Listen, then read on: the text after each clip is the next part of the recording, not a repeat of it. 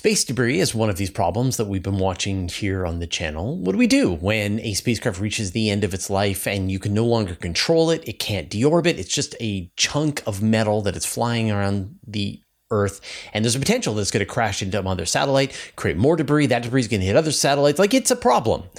And so there's a company called Astroscale, and they're working out solutions to dock with spacecraft and deorbit them and move on to the next spacecraft and deorbit them. And they actually already launched a demonstrator where they took their own sample payload to space, played around with it, kind of like a cat playing with a ball, uh, and were able to test a lot of this technology. And now they're working on a more complicated version called ELSA M, where they're actually going to fly out to multiple spacecraft, dock with them, push them down into the atmosphere and then move on to another target. So, my guest today is Alex Godfrey from Astroscale. We talk about the problem of space junk, the solutions that Astroscale is working on, and then we kind of speculate about what the future holds for space based infrastructure. Think about refueling, maintenance, recycling, all of these ideas that can come when you have a really robust space based infrastructure. So, enjoy my interview with Alex Godfrey how how bad is the space junk problem right now? Well, when you think about um, the the objects that we just can track, um, you know there are about thirty, uh, just over thirty thousand objects that are, greater than ten centimeters, which is is the limit that we can um, accurately track things really. Um, and if something that big hits you, it, you know, hits your satellite at uh, seven eight kilometers a second, sixteen thousand miles an hour, um, it's game over. But but it doesn't have to be something that big to, to cause significant damage. Um, and in fact, you know, there was a crack on on the window of the International Space Station one year, and that was from something that was less than a millimeter across. It was a fleck of paint that had come back round. Now those objects, there's hundreds of millions. So there's there's a lot of danger from small objects. Um, and I think one of the one of the things that, that we have to worry about is that it's very difficult to deal with those small objects. They're, they're very hard to find, they're very hard to grab. What we have to try and do is remove the large objects before a collision occurs and they become thousands or hundreds of thousands of small objects. Right, right. Uh, and I guess how good a job are the world's space agencies and private companies at dealing with the space junk problem. Is that even a consideration at this point? There's certainly a um, a real awareness of the problem now, and there there is a lot of drive from from international agencies. So in the UK, it's it's part of the national space strategy to to to look at removing objects. Um, and there's a mission that, that we're looking to, to work on the UK active debris removal mission that will be removing two UK licensed assets. Uh, in, in, the US, there, there's the Orbits Act recently, which, which has really tried to, to, to, make people aware of space debris as an issue and, and start to think of ways to solving it. Um, in the European Space Agency, they have a, a charter that launches um, called their Zero Debris Initiative. And so by 2030, they will remove um, any any failed spacecraft from um, that, that they've put up after that date. I, I think people are generally quite good at removing their their active spacecraft. So they have a plan A. You know, when when an when a spacecraft gets to its end of life, it, it boosts down and it re-enters and burns up in the atmosphere, and that's great. But a percentage of spacecraft, like a percentage of all things, will fail uh, and will not be able to control itself. Uh, and I think where we're looking for more action and more awareness is what about the plan B? You know, what happens when you can't control your spacecraft and bring it back down to Earth?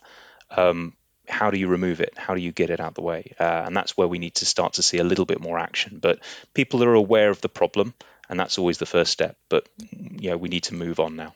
In fact, like we're the day that we're recording, Europe is planning to deorbit one of its satellites. So mm. it should come down back today. When you listen to this, it will have already happened. Um, so, and and that's great. I mean, to have that and it like just makes sense. And so when you think about sort of some of the legacy spacecraft that are up there, there there was no plan. You just mm. launch it and then just assume space is a big place and it'll just go away somehow. Yeah, absolutely. I mean, since the since the 50s, we've been sending stuff up there, very similar to how, you know, when people started making plastics. So the thought was, well, we, we, we can buy this stuff, it can go to landfill. Um, but the, there's a point where there is a tipping point, and and actually, when you look at the data now and you look at the the number of things that, that we have up there, we're no longer at the point where the environment can just sort itself out. Um, if you roll the clock back a, a few decades. Um, there was certainly an argument that could be made that, well, if we don't put any more spacecraft up, um, it will get better over time. Um, we're now at a point that there's so much up there that objects are going to going to collide into each other and create more objects, uh, and and the overall number of items that we have in space is is just going to increase over time. So we really do need to start going up and, and removing things. Do you think about the the orbital levels? Like a spacecraft that is in extremely low orbit, maybe something that's below the altitude of, say, the International Space Station, it's going to come back pretty quickly. Versus the things that are up in 2,000 kilometers, they're going to be around for hundreds, if not thousands, of years. Mm. Yeah, absolutely. There, there's certainly um, priority areas and, and let's say danger areas. Um, there is a very congested low Earth orbit at the moment between, you know, uh, as you say, something as low as the International Space Station will re-enter very quickly, but you only have to get up to your sort of 600 kilometer, 500 kilometer mark, and things then start to become more persistent. Um, and we've also seen a real crowding of that area with the mega constellations. So we've seen um, uh, companies who who are who are launching hundreds, if not thousands, of satellites into constellations. Uh, so we see a very crowded area there. Um, and it's an that's actually an interesting case in itself because those companies are more invested than anyone to keep their orbits clean. Uh, because you you only have to have a collision between two of your satellites in your constellation, and suddenly that's created hundreds of objects that collide into your other satellites, and suddenly you've lost hundreds of millions or, or billions even of investment. Um, and then going a bit further out, you, you know, the, there is the geostationary ring, this very special orbit where you're always above the same uh, point on the Earth at, at any given time. Um, and now that's very well regulated, uh, but but again, we need to make sure that that is sustainable. Um, how do we keep the the objects that we have in that area? How do we keep them flying for longer? How do we extend their life and make sure that they're more um, uh, more efficient with, with with what we're trying to do?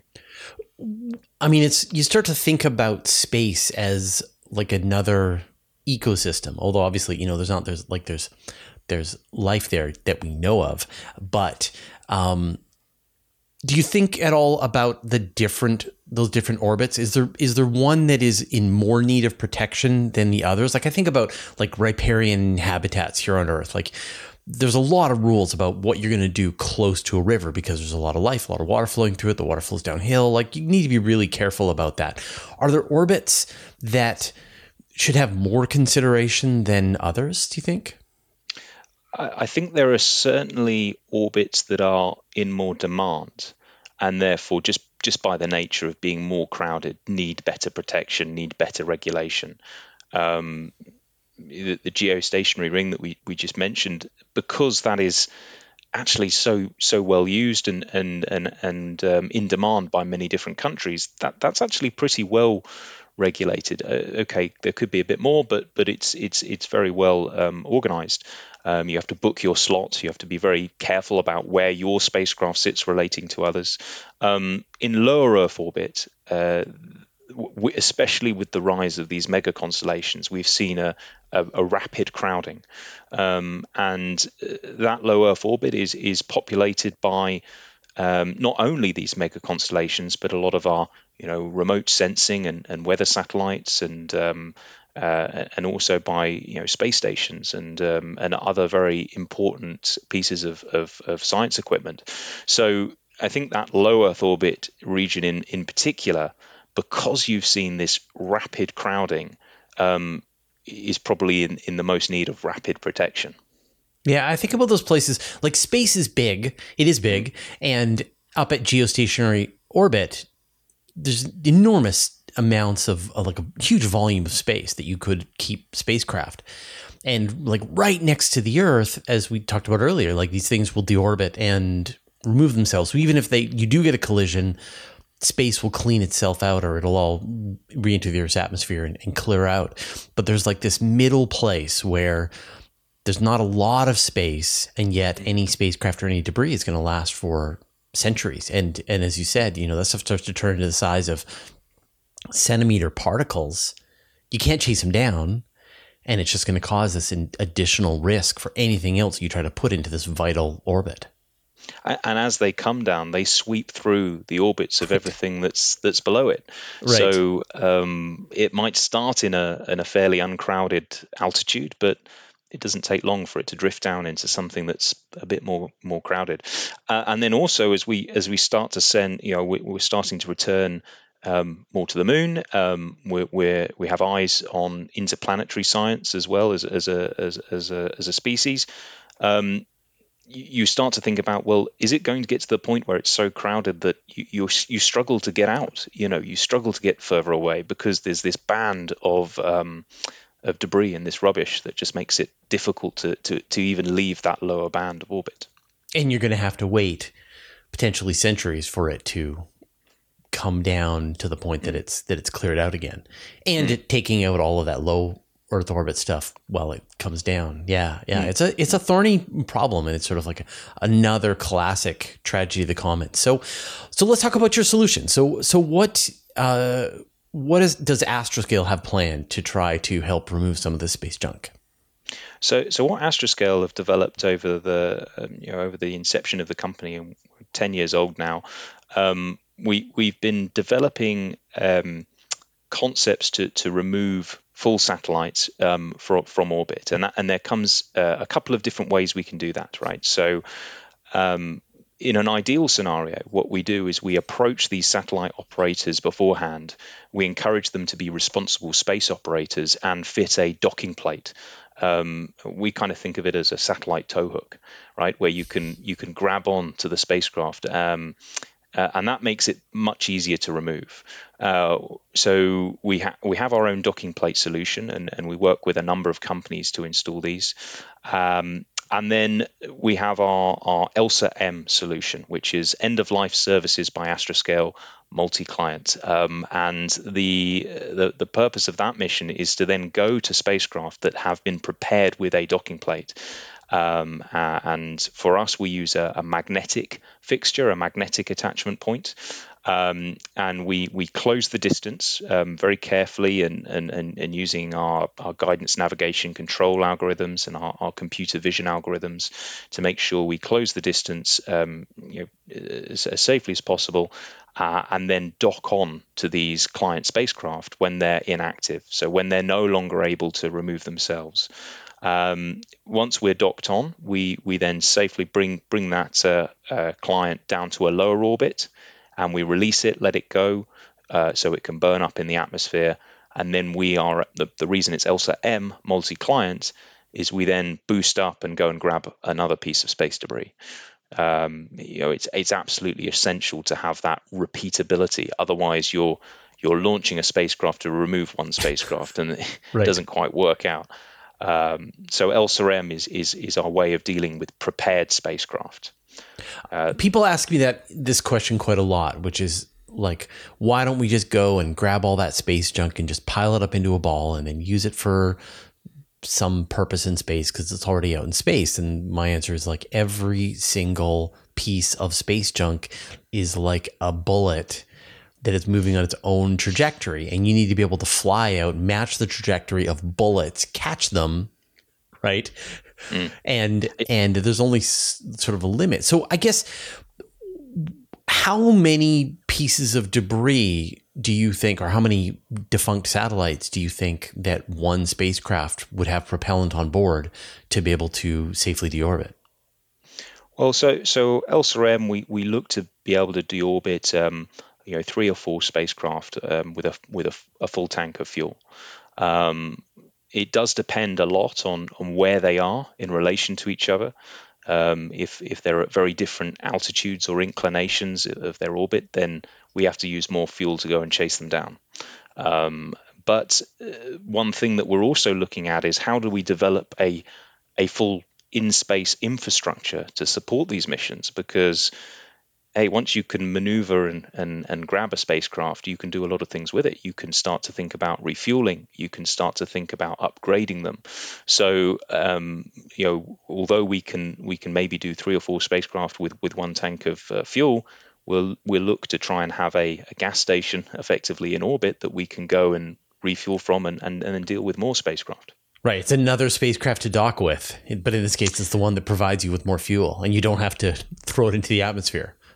Absolutely, yes. It's it's it's, just another docking maneuver um, with an, an, additional manipulator arm or, or, something that will come out and and and uh, be able to transfer fuel from one craft to the other.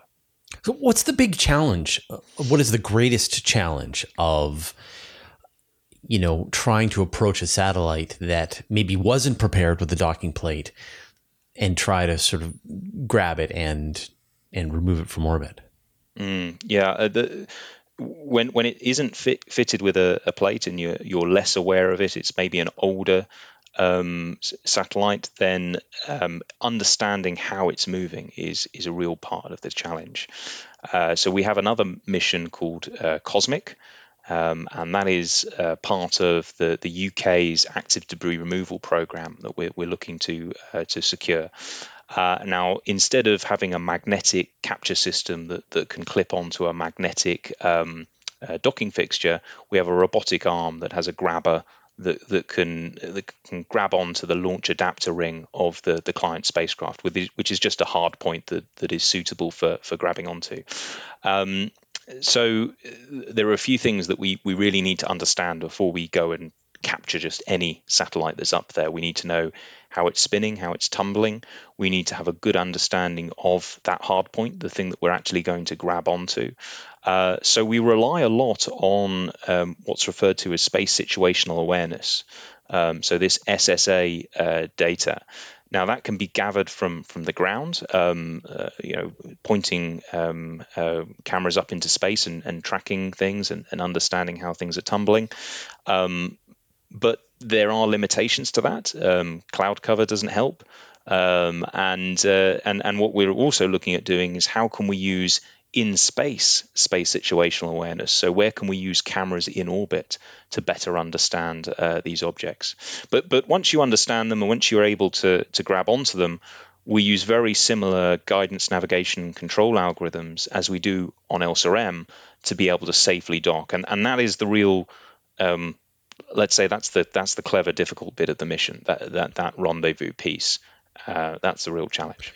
And uh, like I'm sort of envisioning one of these spacecraft tumbling, and the docking ring might be tumbling over and over in an axis of rotation that is not helpful to you. Um, so, but I mean, is there some part of the spacecraft that's always like I'm sort of imagining the the maneuvers that you would try to make to to match rotation with the target? You know, what's the approach? How do you how do you deal with this?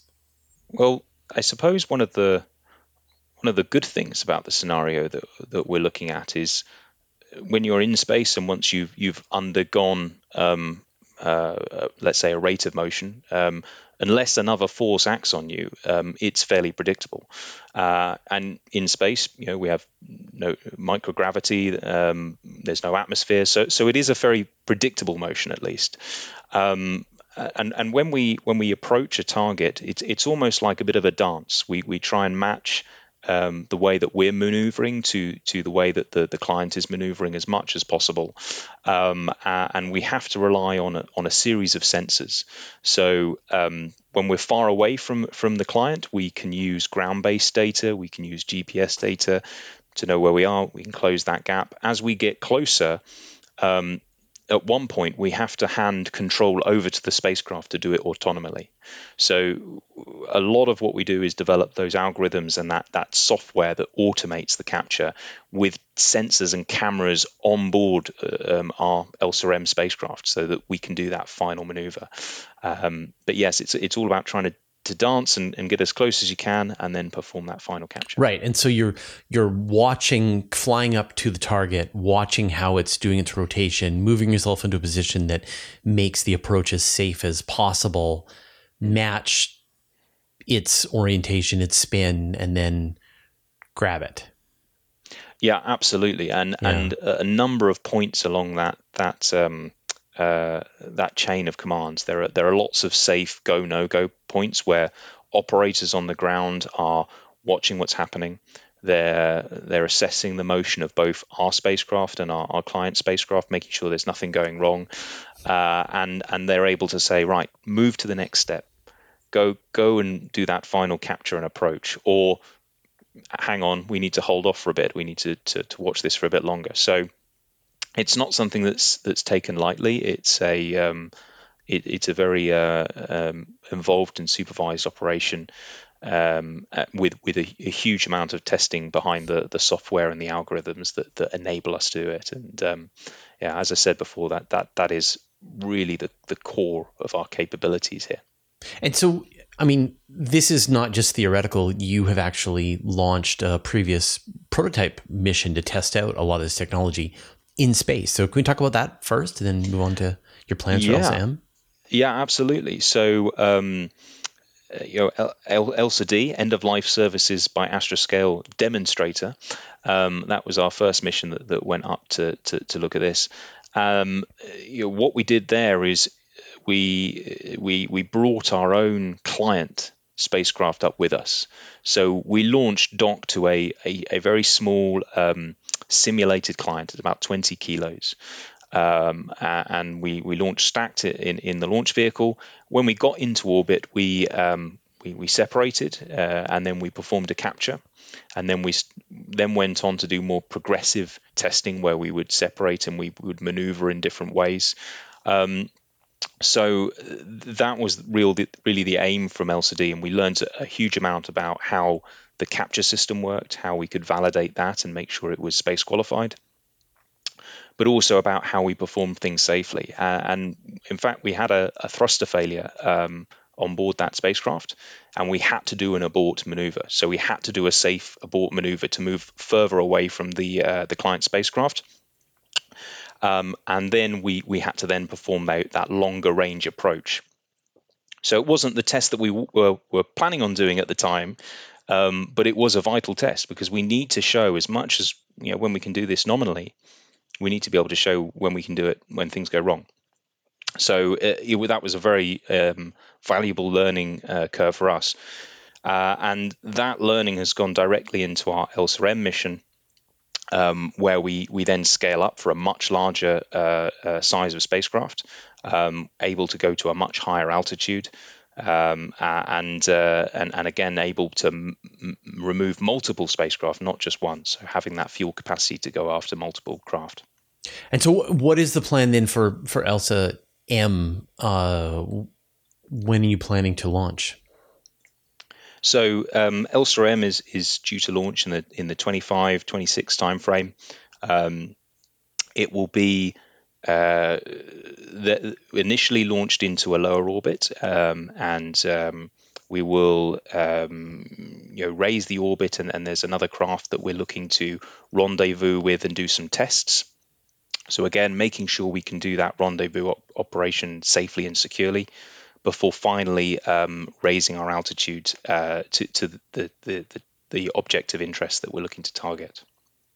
And what do you see as like the future of this? In you know, if we have a, I don't know, a a society that respects the common of of our space environment and appreciates the fact that all of the defunct satellites need to be brought down.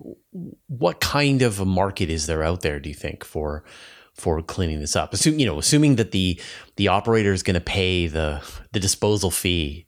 Um, how much work is there to do? Do you think? Yeah, I mean, uh, you know, we see this um, taking off in a big way um, for a few reasons. Uh, there is there's certainly a regulatory role there. So as as governments, uh, you know, we, we've we've seen is starting to put more stringent requirements on people. Their satellites will be required to um, to be removed after uh, you know if they fail and they're not able to remove themselves.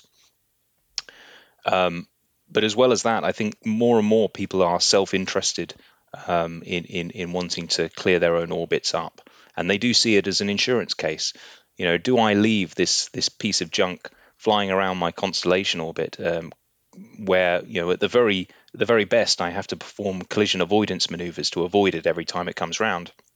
At worst case, it collides and creates a, a knock-on chain reaction that destroys all my satellites. So uh, you know people are um, realizing this, but but we um, you know it, it, will take a little bit of time. Um, you know, as we, we we're sort of starting to develop those first commercial um, contracts. But then I think the real power is is where do you go from there once you can um, rendezvous and dock with and remove a piece of debris. Uh, it's what, what's the rest of the infrastructure you can set up, and I think that's where we will see a um, a, a, huge growth. And there are predictions that the you know the in orbit servicing uh, market will be worth billions um, in in a fairly short timescale. Yeah, you can imagine, you know, if the insurance companies get really serious about the liability, if you have like an, you know, if what is the it's a, it's like an endless amount of liability if you leave your spacecraft up there and it's just going around and around in space tumbling un, out of control for centuries um how how does that work um and so getting that stuff cleaned up i can imagine is, is a high priority so I'll, i want to sort of shift gears then and, and talk about this idea of space infrastructure and just right now, every spacecraft that we launch is a sort of self contained entity. It has all of its fuel, it has its power systems. And as soon as some part of it, some important part of it fails, the spacecraft is over. And that is not how things work down here on Earth. You have maintenance, you have refueling, you have all of the infrastructure that's required to keep airplanes, cars, boats operational far longer than whichever part fails. Um, what do you think is the is the future of space infrastructure? Yeah, absolutely. At, at the moment, it, it, satellites it's it's like uh, buying a, a, car with a full tank of fuel, and then as soon as it runs out, you leave it at the side of the road. Um, it, it's just not the the sustainable way to, to do things. Um, and so you, you but you can draw from that analogy. You know, our, our ELSA mission and space debris removal you know that's like a tow truck service. Um, it's it's uh, the next thing that, that, you'll probably see are the gas stations um, providing the fuel to keep spacecraft flying for longer. Um, how can we upgrade spacecraft? You know, one of the uh, you know where, where the spacecraft often generates its greatest value and, and, and money is in the in the payload, the instrument that it has up there. Um, but the, the structure of the of the craft can often last for, for a lot longer. So can you reuse that structure for, for things? Where can you um, will we start to see recycling plants as well in, in space that can take old parts of spacecraft and, and reuse them? Because it, it costs a lot and it's it's not environmentally friendly to to launch spacecraft. Um, you know, it's the unfortunately the, the the only solution we have. But if we can reuse more of what is in space, um, it, we'll see an environmental benefit uh, back on Earth as well. So I think recycling will be an, a really interesting proposition in the future. And maybe one of the the other areas is is if we're talking about um, large uh, space-based infrastructure programs. Um, so people talk about the lunar gateway. People talk about um, space-based solar power where they're they're looking to create a kilometer long solar array and beam power back down to earth. That will only be hap- uh, able to happen if you have some form of servicer that is able to help with assembly able to help with inspection upgrading um, maintenance to some degree um, and then also the safe disassembly and disposal afterwards. So in orbit servicing and and with with rendezvous and proximity operations at the very core of all of that um, will be will be vital for the for the future of, uh, of, of that space infrastructure and that space economy. I think about that idea. You know, this kilometer long space power system. And as soon as its power regulator fails, then the whole thing is, you know, now it's a junk, giant piece of space junk. It no longer serves its function, which is madness. Um, and and so we get to this point where there is a lot of this space infrastructure and maintenance and servicing and, and refueling and all this kind of stuff. How do you think that that fundamentally changes how missions are are planned? I mean, we have some examples of in orbit assembly, like the International Space Station, but nothing else really. I guess the Chinese have done theirs, but but that approach has not been done. And there, you know, I've reported on ideas for building like next generation space telescopes, building, assembling them in space robotically, where you you know you send up the core main bus and then you start adding the mirrors and stuff, and you assemble it all in space, and you build a telescope that you could never launch in one launch. What is the, I guess, what is the limiting factor right now? What is the hardest uh, nut to crack for us to be able to get to that place where where we can start to build this stuff in space. So, what is going to be uh, essential is is having knowing that you can do it safely. You know, people see this and see the difficulty of it. They look at um, everything the International Space Station has, has done, which um, is is a phenomenal achievement um, for humanity, but but it, it's difficult. It, you know, it's not a cheap system to build. Yeah, it was expensive. Um, yeah, it's a lot of money in that. Um, and people have seen that, and, and they just need to know, you know, when I'm performing a dock, when I'm when I'm building something, how can I do it safely and cheaply and commercially? So something that we've always been keen to do um, with Astroscale is we've kept our products commercial. Um, yes, we we do have um, agencies and in, institutions that support us, particularly as early uh, early customers and demand signalers. But we make sure that we can we can be agile and we can service things at the right price point. Um, so so realizing things at the first at the right price point, I think, is is going to be key for a lot of those future concepts. Um, but you you don't have to maybe go quite as let's say far thinking and and, and into uh, you know the, these larger programs to, to, to appreciate how in orbit servicing might change the way we think about space.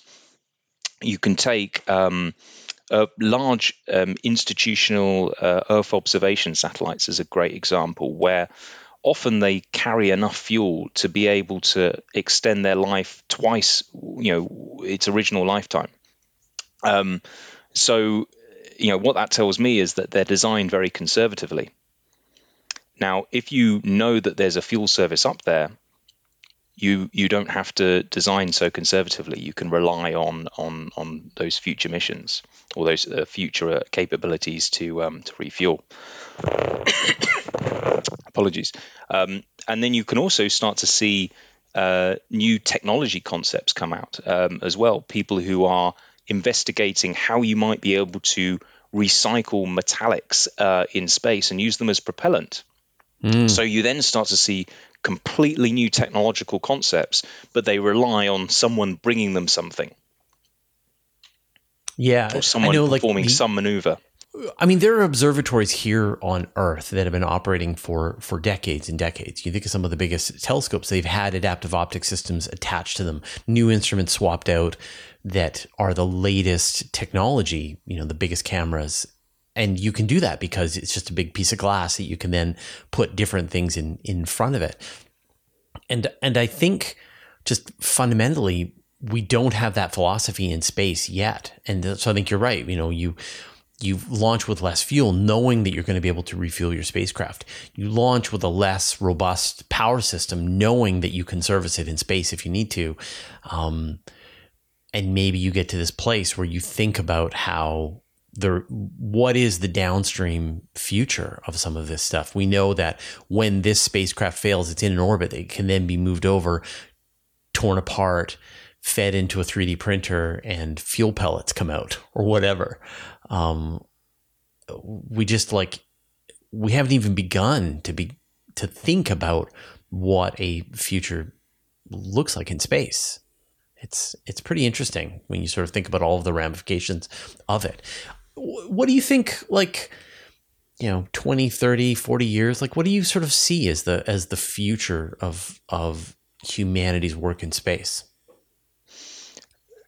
I mean, there's there's a lot of talk, obviously, about us going looking to go back to the the moon and and, and go go go further afield to, to other planets. But if we just talk about, I suppose, what happens around Earth, you know, I see you having uh, almost a um, a fleet of in orbit servicing capabilities, um, so that they they are maneuvering around space. You have your your large um, gas stations at, at, particular orbits. So you start to see um, concepts where you're you're bringing bringing things there.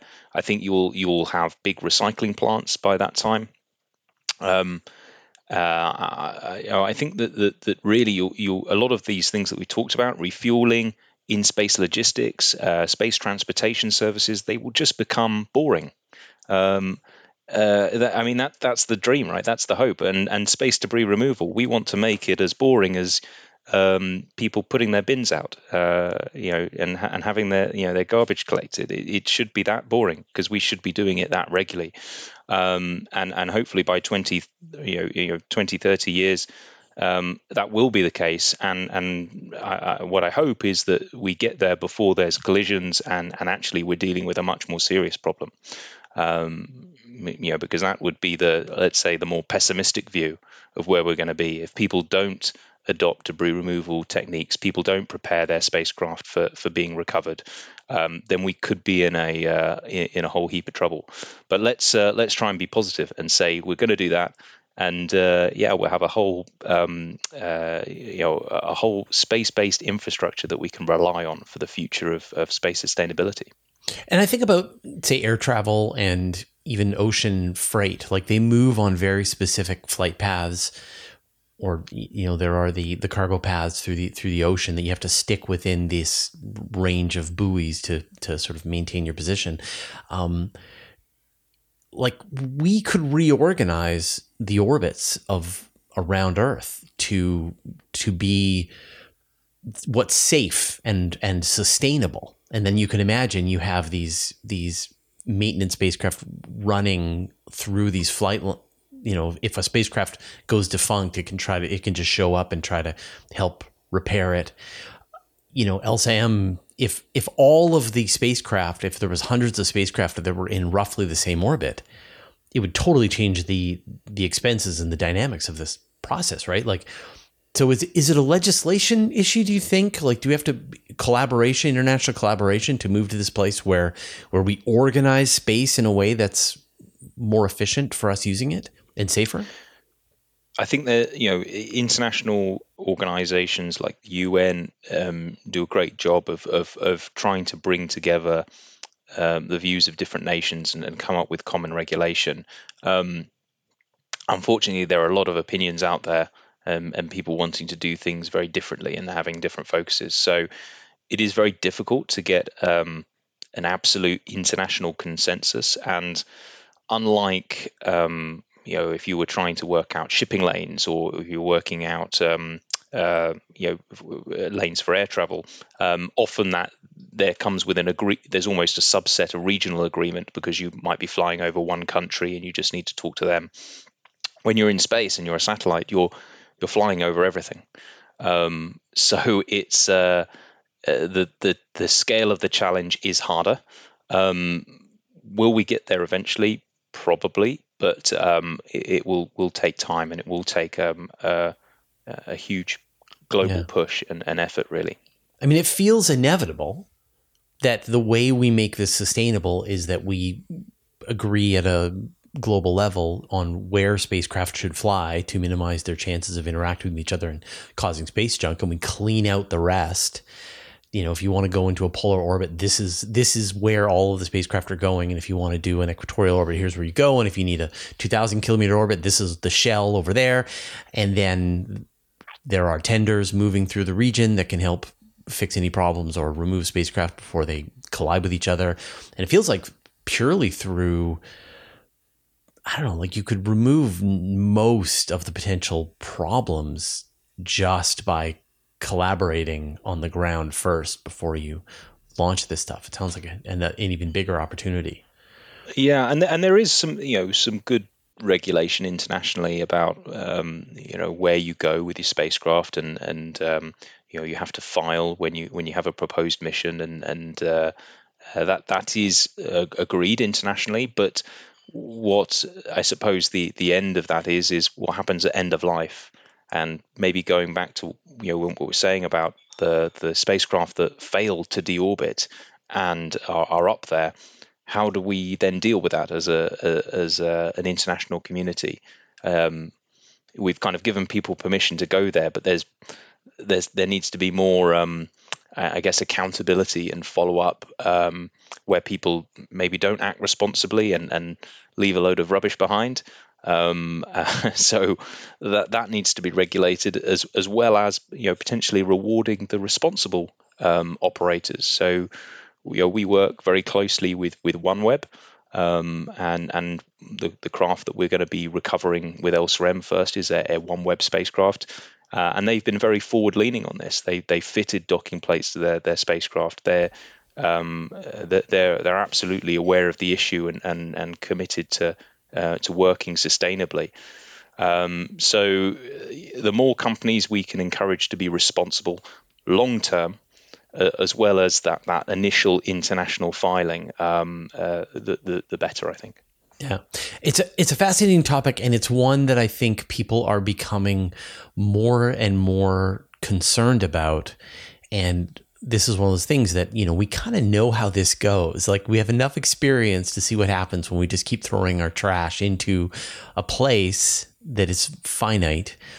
And so hopefully the the sooner we can solve these problems and and move to a more sustainable future in space uh, the better. Um, so, Alex, it's been an absolute pleasure to to talk to you. If people want to follow the work that you and the team are doing at Astroscale, what's the best place to do that? Uh, absolutely, you can you can find us um, on uh, on Twitter. You can find us on on LinkedIn um, uh, and on Instagram as well. Um, and I'm sure we can put the the links and the, and the tags in yeah, the, and your website too. The video, absolutely. Wonderful. Well, thank you very much for taking the time to chat with me today, and good luck with your upcoming mission. Thanks very much, Fraser. A huge thanks to everyone who supports us on Patreon and helps us stay independent and keeps ads at a bare minimum. Thanks to all the interplanetary researchers, the interstellar adventurers, and the galaxy wanderers. And a special thanks to Joel Yancey, Antonio Lofi Lara, Dustin Cable, Just Paul Davis, Vlad Shiplin, Jay Dennis, David Giltinan, Modso, George, Jeremy Mattern, Jordan Young, Tim Whalen, Dave Verabioff, Andrew. Gross, and Josh Schultz, who support us at the Master of the Universe level. All your support means the universe to us.